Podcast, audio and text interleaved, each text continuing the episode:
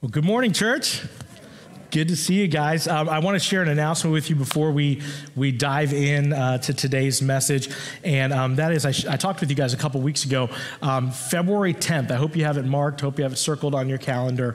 But we're going to be doing an all church event over at Maine Mariners Hockey, minor league hockey, and so we have something really cool for you guys. Our teens um, and Pastor TJ are going to be in the foyer immediately following service this week, this Sunday, and next Sunday, and they have out there free tickets to the hockey game uh, on February 10th that you can pick up for you and your family.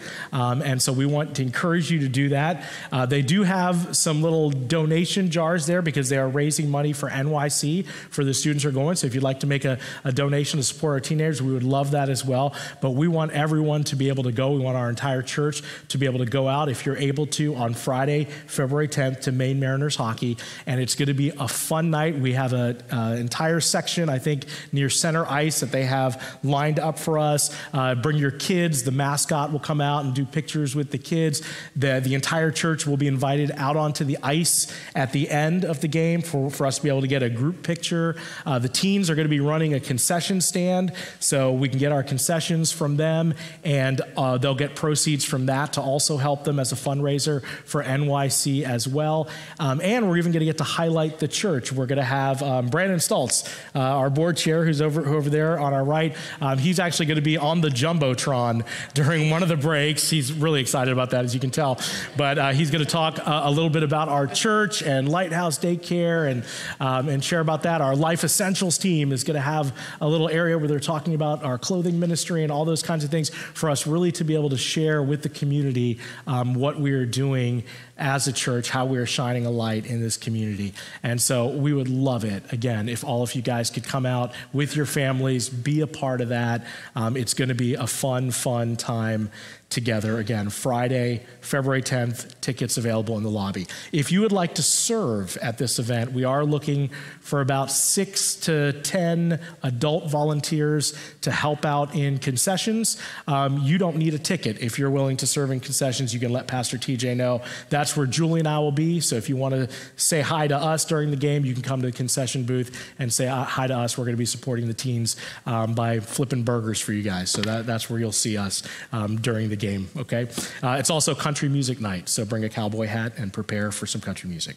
But it is great to be back with you guys. Um, had a, a, good time away with, uh, with Julie and Lincoln um, on a cruise the last couple weeks and um, did a little bit more work on my dissertation, but I actually got to get off the boat a few times and hit some beaches this time, so it was actually a little bit restful too. So this was more of a, a break than, uh, than just a, a work trip this time. Um, but as I said a few weeks ago, our staff team, Pastor Nancy, Pastor TJ, and, and myself especially, ha- have been really, really excited about this first series of 2023 called Playbook. And, and I'm going to tell you why in, in, just a second. But before we get too far into the service, I, I want to tell you how we're going to end our service today. Um, this series is really at its core about this idea of taking a next step in our relationship with God.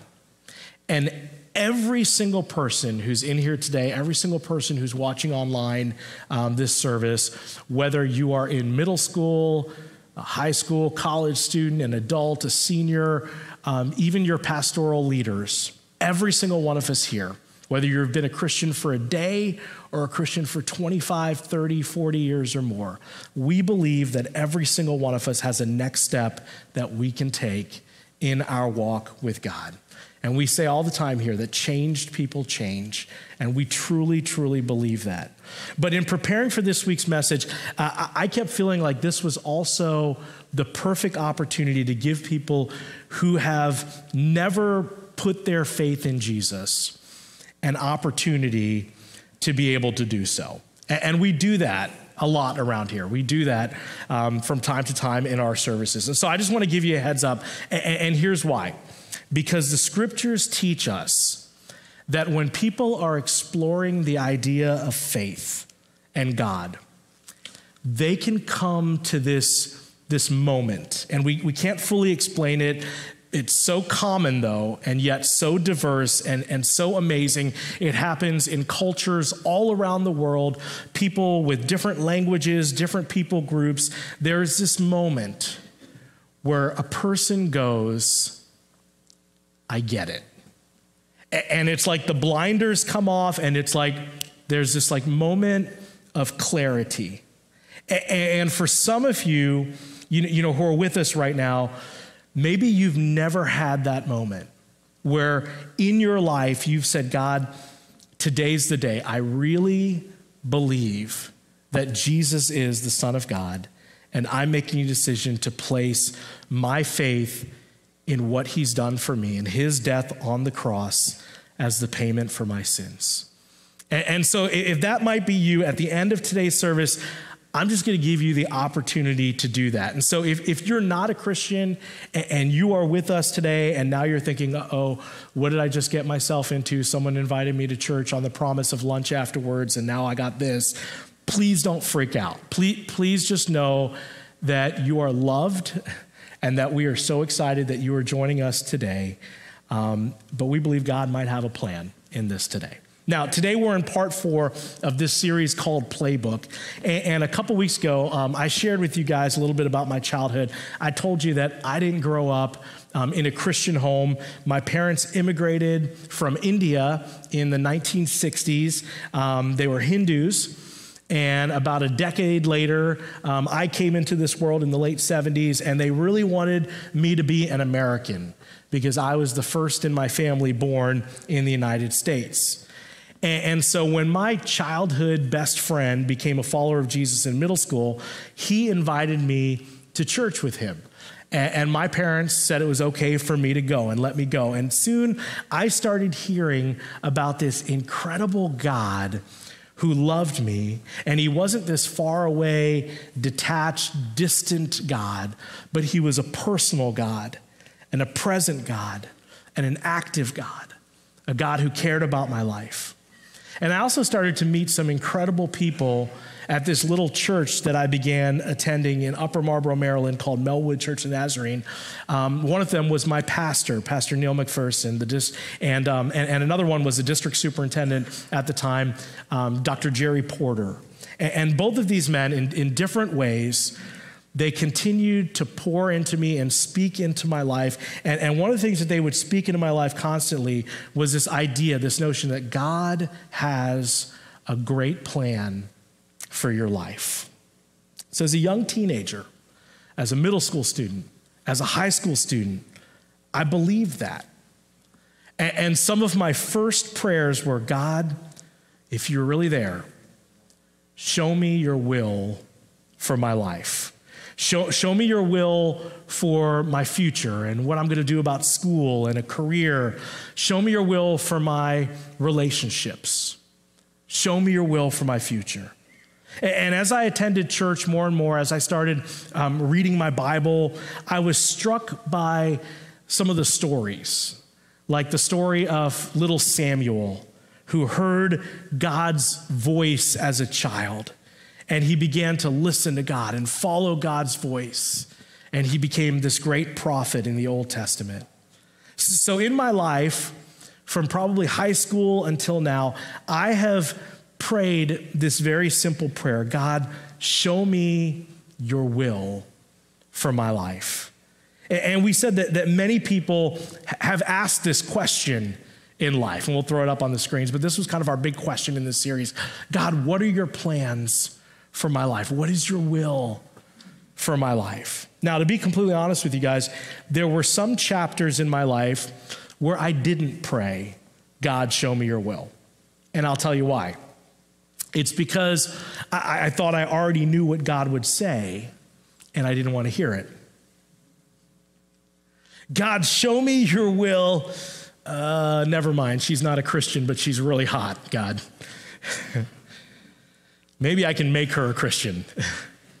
God, let me be a missionary for you to her, please, Lord. Anybody been there? Be honest. We're in church. You can, you can, you can be honest. All right. A couple of you guys. Thank you for your honesty. There are times, right, where, where you know, you want to do what you want to do. And because you want to do what you want to do, you don't dare pray, God, show me your will, because you're afraid that God really will show you his will, and, you kind of know what he would probably say. Uh, this summer, we were talking as a staff, we were planning our calendar a couple weeks ago, and we were talking about doing a potential series this summer called Dangerous Prayers. And that one might make the list if we do that series. But, but for the majority of my life, um, I was raised thinking, God, show me your will for my life. Where should I go to college? What should I major in? Where should I live? Is she the one? And, and let me just tell you something, church. Living like that can be powerful. It can be very powerful. Like, like you read your Bible and, and you read about like Moses having this burning bush speaking to him. And the apostle Paul, you know, seeing the blinding light, that conversion experience that like knocked him down. Never had an experience like that. I've never had an experience like that. Jonah, you know, the fish ride, don't want to have an experience like that, okay? But seeking God and his plan for your life can be powerful, even if you're not a Christian. Even if you're here today and you're, you're still not kind of sure about what you believe about God and Jesus in the Bible and is there a personal God, I just want to tell you it is a powerful prayer and a powerful way to live. God, if you're there, show me your will for my life, for my marriage, for my kids. I, I, I, don't, I don't know how you speak. I don't know how you listen. I'm kind of new to this whole thing. I'm still figuring out what I even believe about you. But God, if you're there, I want to turn my desire, my attention towards you. Show me your will for my life. This is how I grew up. This is how my wife, Julie, grew up. This is how we're trying to raise our kids to think. And I just want to let you know today it's never too late to begin asking God, What is your plan? What is your playbook? What is your will for my life? Now, here's why I believe this is extraordinarily important. Your life is essentially the sum total of the decisions that you've made in life. And here's what I mean by that there are some things that nobody has control over in life, but for the most part, your life is about the decisions you've made or the decisions that somebody in authority over you has made, like your parents. So life is really a lot about decisions. In fact, many of us, we wish we could go back in time and undecide some things, right? Like it would be really nice to go back to when we were 13 or 18 or 25 or 35 and undecide some things. That bad childhood friendship, undecide that. Not studying in school and goofing off too much, let me undecide that. The first marriage, definitely undecide that. Don't you wish you could go back and undecide some things in life? But what if for your whole life you had been a person who sincerely prayed, woke up every day, and you started your day with God, I know what I want, but what do you want for my life? I want to know what you want, God. I just want to tell you, as somebody who has tried to pray that for years and know many people who have kind of grown up with that kind of a thinking, it is a powerful, life altering thing to try to pray that every day. So I still pray it. God, show me your will for my life. God, show me your will for our church. God, I just want to be in your will. And here's the great news our God has invited you to call him your heavenly Father. And get this God created communication. So you have a heavenly Father who is the greatest communicator ever because he's the creator of communication. And even if you don't believe there's a personal God, I dare you to start praying this prayer because it, won't hurt you, will it? At worst, you're simply talking to air. God, show me your will for my life, my marriage, my children, my grandchildren, my career, my future, my retirement plans. God, show me your will. God, I want to know your will for my life. At worst, you're talking to air. But if God is real, as the Bible teaches us that He is, and if He is a personal God who cares about you, as Jesus taught, if He cares about your life and He cares about your future, the implications of praying like that and living like that are unbelievable. Unbelievable.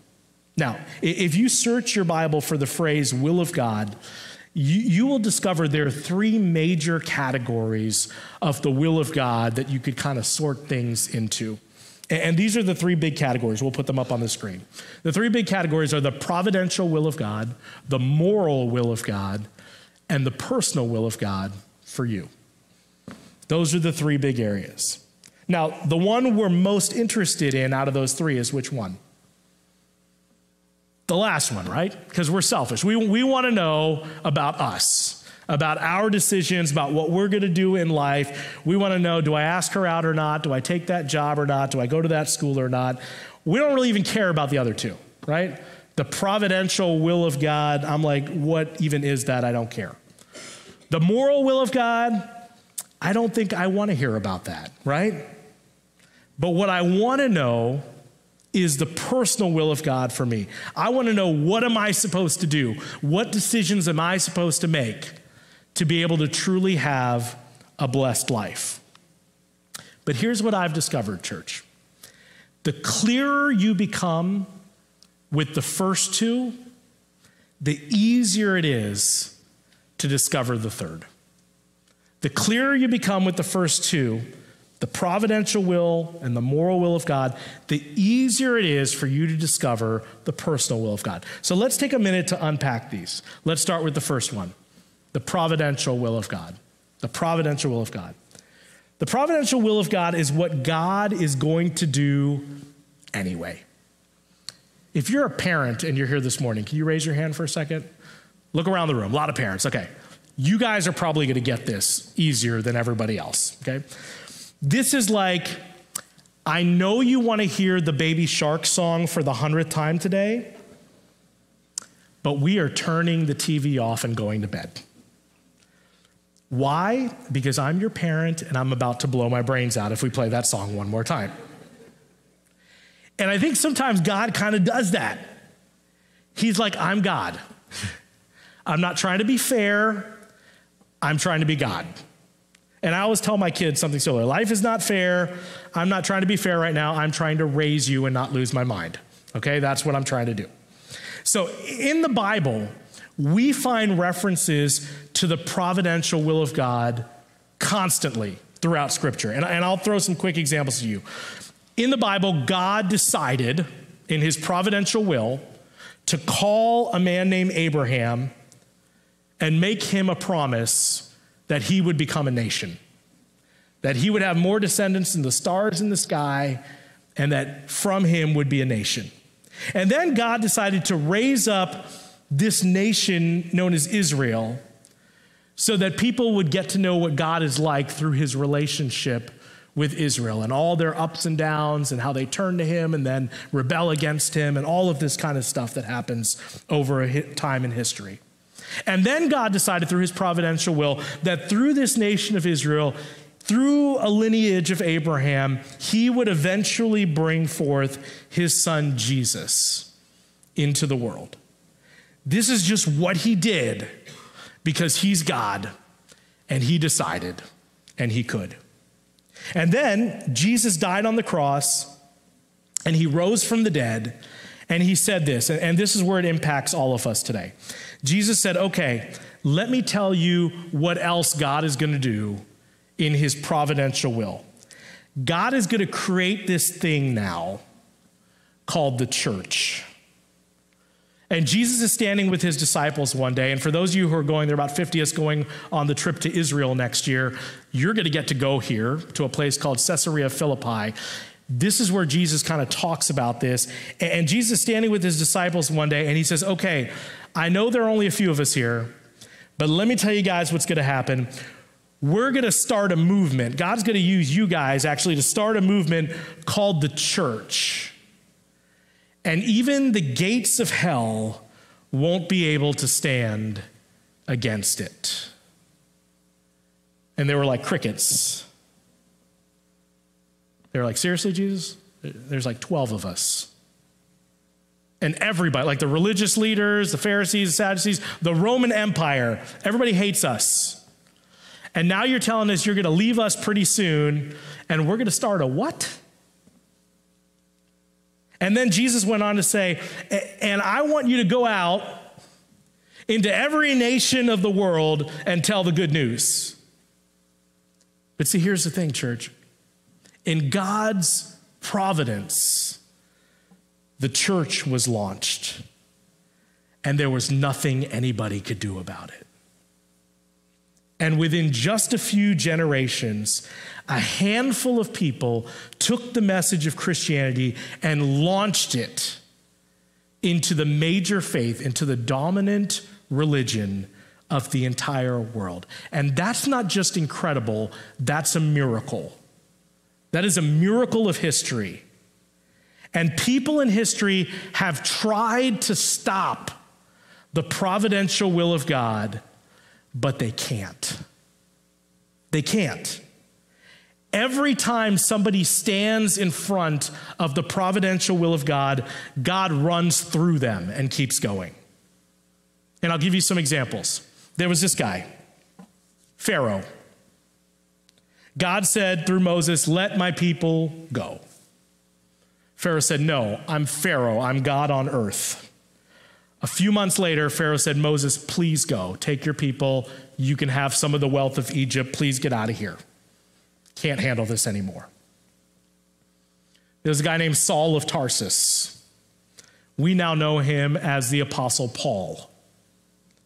The church is launched, and this guy, Saul, decides, I'm going to kill all of these crazy Jews running around talking about Jesus, forming this Jesus cult. The religious leaders back him and they're like, Great idea. Here's some money. Here's some soldiers. You have permission to go hunt these people down and kill them. Get rid of this cult called the Way, this early church. And God just laughs and says, Nuh Saul, I'm going to use you to grow my church. And he turned Saul into Paul, the guy who wrote half of our New Testament and planted more churches than anyone in history. You can't stand in front of the providential will of God and win. What about these guys? They're not in the Bible, but if you like history, you've heard about them. Emperor Nero of Rome tried to kill all the Christians. In fact, burnt the city down and blamed it on Christians to try to wipe them out. And God is going, bad decision, Nero. And a few years later, God puts a new emperor in Rome named Constantine who declares himself a Christian and makes Christianity the new religion of the Roman Empire. In more recent history, this guy comes along. Says, I'm going to get rid of all the Jews. And God's going, bad decision, dummy, they're my people. If you mess with them, you mess with me. Here's what you need to know the providential will of God, don't get on the wrong side of it. And it's not that God doesn't love you, it's that God is in charge. Now, here's the great thing about it you've been invited to participate in the providential will of God. Every single one of you. I know we don't think about it this way because we've got jobs and kids to raise and all that stuff, and I understand that. And I'm a little weird. TJ and Nancy and Amanda and Julie and I, we're, we're kind of weird, and you know, we're pastors and we get to live in church world all the time. But I wish you could just kind of grasp this way of thinking. Your participation in your church, when you give, when you serve, when you show up, when you invite people to come with you. Did you know that when you do those things, you are participating in the providential will of God? It is God's will that in this generation, the whole world will hear the name of Jesus and that people will connect with him. It is God's will that in this generation, here in Maine, in a place that is considered by many to be a post Christian society, that people will come to know Christ and the church will grow and multiply. And Nero couldn't stop it, and Hitler couldn't stop it, our culture can't stop it, ain't nobody can stop it.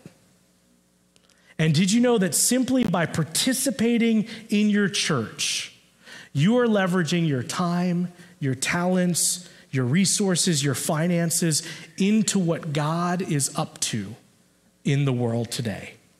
And what is happening in our world today and what is happening in our church today is just as significant as what happened with Abraham and with Moses and with the nation of Israel and with the launch of the church. This is just what God is up to during this period of time in history, during this generation.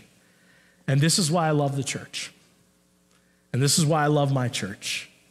Maybe for most of us, the most significant thing that we're ever going to do in our lives is protect the church and hand it off healthier to the next generation.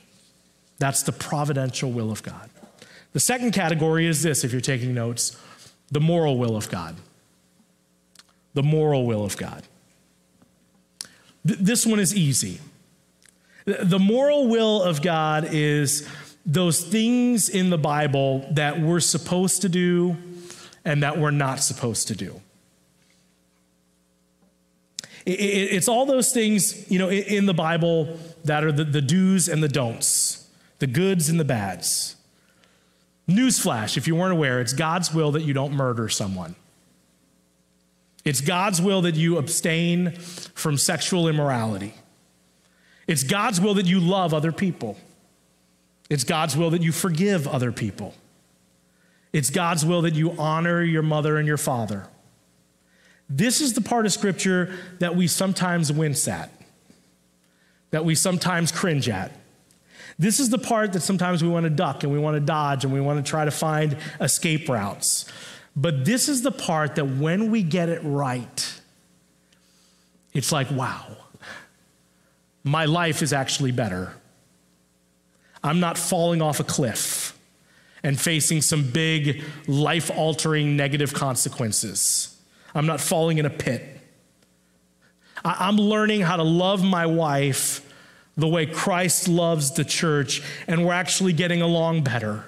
And our marriage is stronger now, 20 years in, than it was when we first got married. And when we get this right, this is where life change really happens. This is where we really start seeing change people change. It's when we finally say, okay, God, the answer is yes.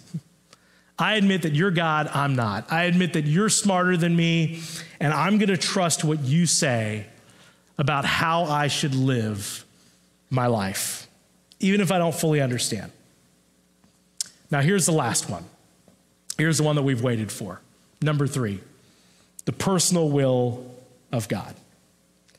Now, the personal will of God is always again found within the context of the providential and moral will of God. The more familiar you are with the providential and moral will of God, the easier it'll be for you to discern the personal will of God. It just is. The more familiar you are with the first two, the easier it will be for you to discern God's will personally for your life. And this is why, parents, please, please listen to me. This is why it's absolutely imperative if you are a parent that you get your children as young as you can into church. If you have elementary and preschool age kids, it is why every Sunday you should be trying to bring them to Lighthouse Kids and connecting them with the wonderful small group leaders there. If you've got middle school and high school students, you should be trying to bring them every opportunity you can to fuse, to connect with the wonderful small group leaders there and with Pastor TJ and that student ministry team. Because as they learn about God from a young age, it'll be easier for them to discern God's will for their lives. The more familiar you become with what God has done and with what God is up to, and with what God wants to do in terms of, of right and wrong, it is so much easier to discern what am I supposed to major in when I go to college? Where do you want me to live? Who do you want me to marry? How much money do you want me to give away? How do you want me to spend my life? All of those things become so much more clearer because they're always found in the context of God's providential will and God's moral will. Now, having said all that, I want to spend our last few minutes this morning showing the application of this idea, which is laid out pretty well in Scripture by the Apostle Peter. And if you brought your Bible with you, I'm just going to look at six verses with you in Scripture today, six passages, and then we're going to wrap up and land it for today. And, and, these passages are found in 2 Peter chapter 3. So if you have your Bible, your Bible app, and you want to turn to 2 Peter chapter 3, go ahead and do that. As always, we'll also throw verses up on the screens as well. Peter, as you probably know, was one of Jesus' main disciples. That means that he spent a massive amount of time hanging out with Jesus, listening to Jesus teach. And when Jesus left the planet, Peter took on a major role in this new thing called the church, this group called the Way. In fact, if, if you are with us today and you come from a Catholic background, you were taught that Peter was the first what? Pope, that's right. So when Jesus said, I am launching this thing called the church, he also pointed out, Peter, God revealed to you first the truth about who I am. That I am the Messiah, that I am the Savior. And Peter, you're going to have a major role as we get this thing, the church, going. And so Peter is a very, very important character in this group of leadership. And then Jesus leaves, and Peter starts eventually working with Paul. So Saul of Tarsus has this conversion, becomes the apostle Paul. It takes a little while before Peter and the other disciples trust that this is really a God thing and he's not trying to, to still hunt them and kill them. And Paul just wants to learn from them because Paul didn't get to travel with Jesus and learn from Jesus and all these things. So he's trying to learn from Peter everything he can about Jesus. And, and they build a relationship together. And, and, they're kind of tag teaming things. I mean, Peter is working in Jerusalem with the Jewish community, and Paul is kind of going around the Mediterranean, hitting the Gentile, the non Jewish communities, and planting churches around the Mediterranean. And like Paul, Peter, as he's working with, with these churches, he would write them letters to mentor them, to coach them. I mean, this is a brand new thing, the church. And it's against the law in most places where it's starting. And they're starting these little churches mainly like in people's houses, underground. And so Peter writes letters. He writes a bunch of letters, but we have two of them that have survived 2,000 years, that have survived history, and are now found in our Bible. And they are creatively called 1 Peter and 2 Peter. Okay? If they ever found a third letter that was, you know, you know, confirm that it was written by Peter, it would probably be called what? Third Peter. You guys are now Bible scholars like Pastor TJ. Congratulations, okay? So, anyway, in one of these letters, Second Peter, he addresses a question that popped up in the church, and it's where I want to land for today. And the question is this there were some, some people in these new churches, and they weren't Jewish, and they were trying to figure out this whole Jesus thing and him coming back and all this kind of stuff. You know, he died, he rose from the dead, he disappeared into the sky, and he said he's coming back. And they're like, look, we like a lot of this whole Jesus thing. Forgiveness, wow, that's awesome. Forgiveness for our sins, God loves us. Man, we're all for that. But Jesus coming back someday and judging the world, that's a little cringy for us. And so Peter's like, okay, let's talk about that. And he writes a letter and he addresses this issue. And here's what he said. It's found in 2 Peter chapter 3, picking up in verse 4. He says, They will say, Where is this coming he promised? Ever since our ancestors died, everything goes on as it has since the beginning of creation. In other words, nothing's changed. Everything just goes on. Time just goes on and on and on. It's hard to believe that God is really going to interrupt time one day, call a timeout, and Jesus is going to come back. Verse 5 But they deliberately forget that long ago, by God's word, the heavens came into being, and the earth was formed out of water and by water. So here's what he's saying. He's going, but wait, wait, wait. Wait. I know you think that time just goes on and on. It's been going on forever. It's going to go on forever. It's always going to be that way. But remember, once upon a time, there was nothing. In the beginning, there was nothing. Once upon a time, nothing existed. And then God intervened, and bang, something came from nothing.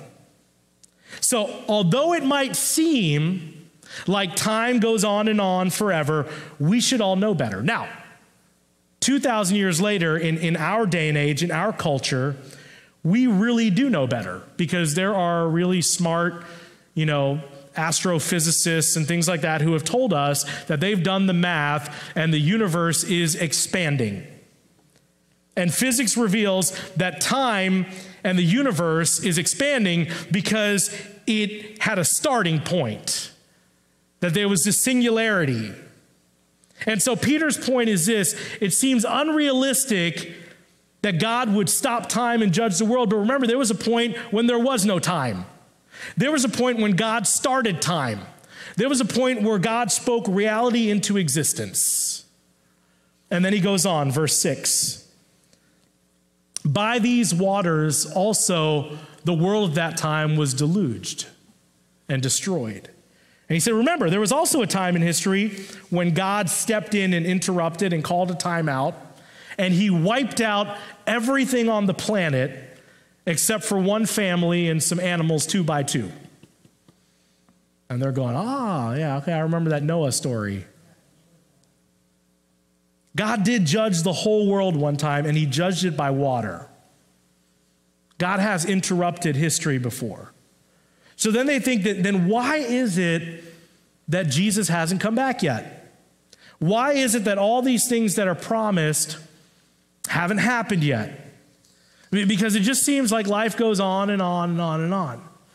But Peter is teaching this, and this, this is our point today, so don't miss this, church. In God's providence, he is going to interrupt time. In God's providence, there is going to come a point where He says, I'm God, I'm turning baby shark off. In God's providence, time will one day come to an end.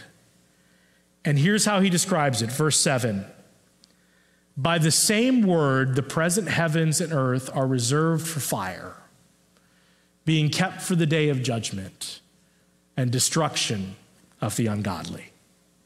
He's going, I know this is uncomfortable to hear, it's kind of cringy, you don't want to hear it, but remember that once upon a time there was nothing, and God started it. Once upon a time the world went crazy, and God did a restart with Noah and his family. And just because Jesus hasn't come back yet doesn't mean he's not coming back. Because in God's providential will, he's coming, and there will be judgment. Verse 8. But do not forget this one thing, dear friends. With the Lord, a day is like a thousand years, and a thousand years are like a day. In other words, don't get hung up on the Mayan calendar and trying to predict the end times and when the end of the world is coming. God doesn't measure time that way. And then look at this next part. Now it gets personal. Verse 9. The Lord is not slow in keeping his promise, as some understand slowness. Here's what Christians believe. Here's what this passage of scripture teaches. Here's what history points to that God has made a promise. And I don't know a lot of the details. I mean, I can't even argue with you the fairness of it, but God has made a promise that one day every person will give an account for their life. That heaven and earth as we know it will come to an end, and there will be a day of judgment. But here's the cool thing about God God is not slow, but God is patient. Patient about what? Last part of the verse, verse 9. Instead, he is patient with you, not wanting anyone to perish, but everyone to come to repentance. The word perish means to die without hope, to die without the promise of eternal life, to die and wonder, oh my gosh, do I just disappear from existence? Just go into blackness. Peter says God's personal will. You want to know God's personal will? His number one personal will for your life is that you would not perish, but that you would turn to Him and begin a personal relationship with Him through repentance. So you're going, yeah, but I want to know what car to buy and if I should date him or date her. If you want to know what God's personal will is for you, this passage says it starts with repentance. Repentance means you change teams. Repentance means you change from trying to be good enough with the hope of eternal life to placing your faith in Jesus and changing the direction of your life and knowing that you will have eternal life with God. You want to know what God's personal will is for you? Here's the starting place God's personal will for you is that you would come to repentance in light of God's providential decision to one day bring everything to an end and to bring people to judgment. Now, is that fair?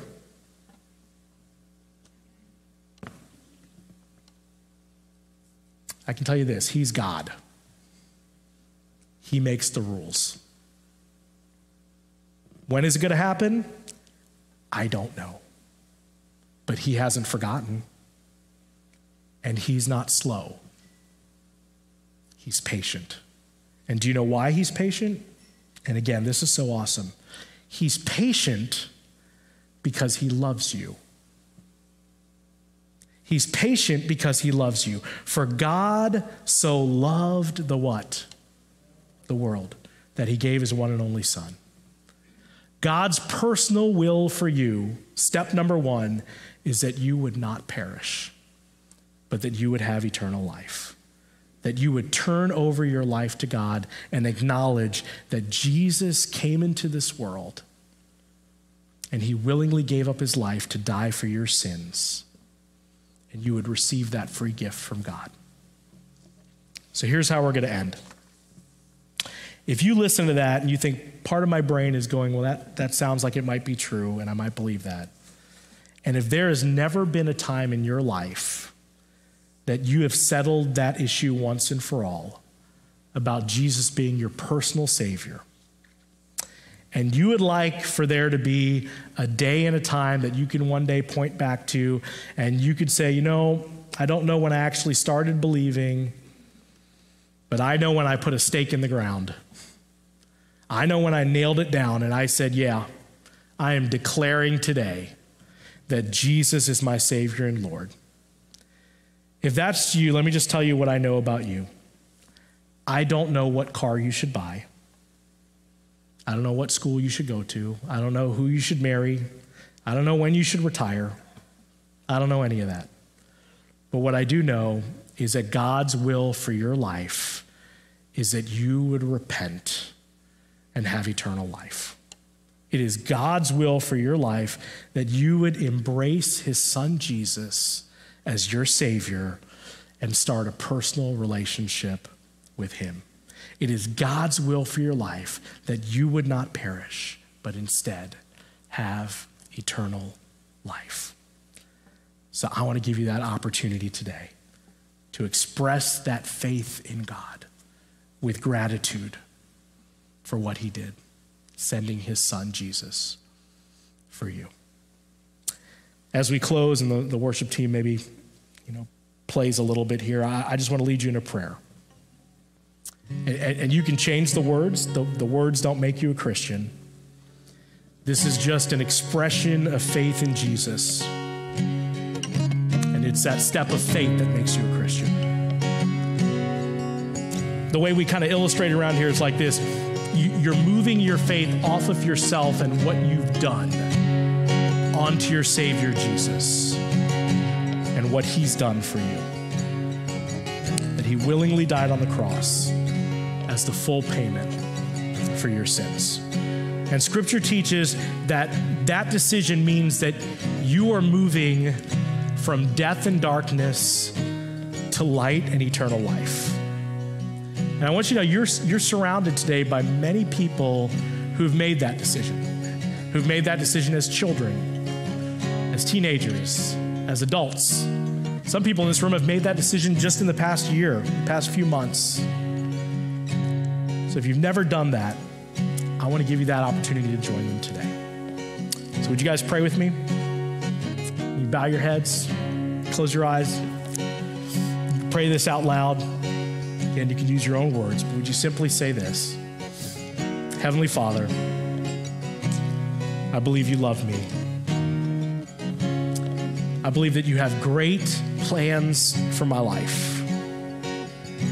I believe that Jesus is your Son, who you sent in this world to willingly die on a cross as the payment for my sin. And right now, in this moment, I want to place all of my faith, all of my confidence, my trust in what Jesus did for me. Receive me into your family, God. And show me day by day the rest of your will for my life. In your son's name, in Jesus' name, I pray. You made a decision of faith today, I want to encourage you not to keep that a secret. We would love to hear from you. Can come talk to me or one of our pastoral staff members, and we would love to celebrate that decision with you. It is really the first step on an incredible, incredible adventure that God has in store for you. God has great plans for your life. Can we stand together, church, and let's sing and celebrate what God is doing?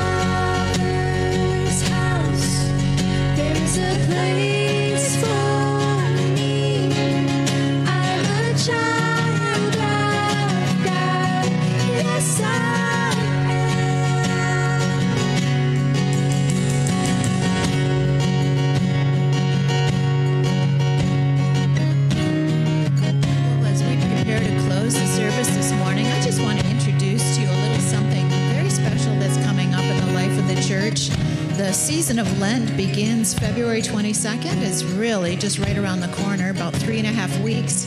And we're encouraging everyone to take part in a 40 day study leading up to uh, that Holy Week, actually. That will be the first uh, week in, in uh, April. And, and, it's called 40 Days Through the Bible by Lysa TerKeurst. And it's just uh, a great overview from start to finish, from Genesis uh, to Revelation. And it's a five day a week self study you do at home. But if you're interested in taking part, you can purchase your own or you can have just sign up on the sign up sheet, and we'll be glad to purchase one for you. Uh, with a small donation of $10, but it's going to be something that enriches your life and deepens your understanding of God and His Word. So I just wanted to give you a little overview and something to think about. Let's bow our heads and quiet our hearts as we pray. Gracious Lord, thank you for who you are. Thank you for being big and great. Thank you for being large and in charge of this world and in charge of my little world. Lord, uh, today, what a reminder of the that uh, the more we know you, the more we know your providential will. It's such a big word for just understanding, um, Lord, you and your ways and how you work in this world. Lord, how I pray that more and more we will growingly trust that as we bring to you our little intimate concerns, you will help us discern the personal will. Lord, the things that you know are for our good for your will, your highest and best, and for our good. So, Lord, I say with the psalmist, show us your ways, teach us your paths, and lead us. For you are God, our Savior, and our hope is in you all day long. Have a great week, everyone. God bless.